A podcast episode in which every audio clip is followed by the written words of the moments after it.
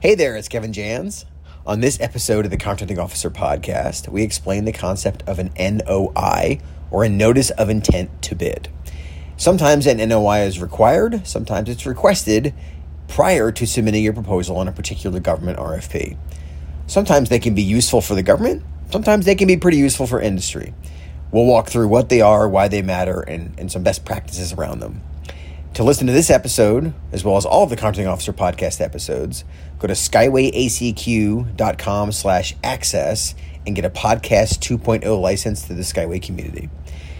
I look forward to seeing you in the community and have a great day.